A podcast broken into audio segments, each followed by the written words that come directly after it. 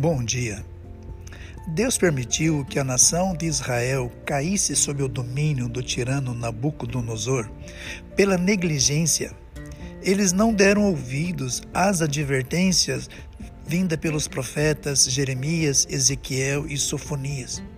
A idolatria, a imoralidade, a injustiça eram práticas normais, comuns e correntes. Nós não precisamos passar pelo mesmo. Esse termo, idolatria, injustiça, imoralidade, são termos conhecidos por nós hoje em dia. Mas não sejamos negligentes às advertências da palavra de Deus.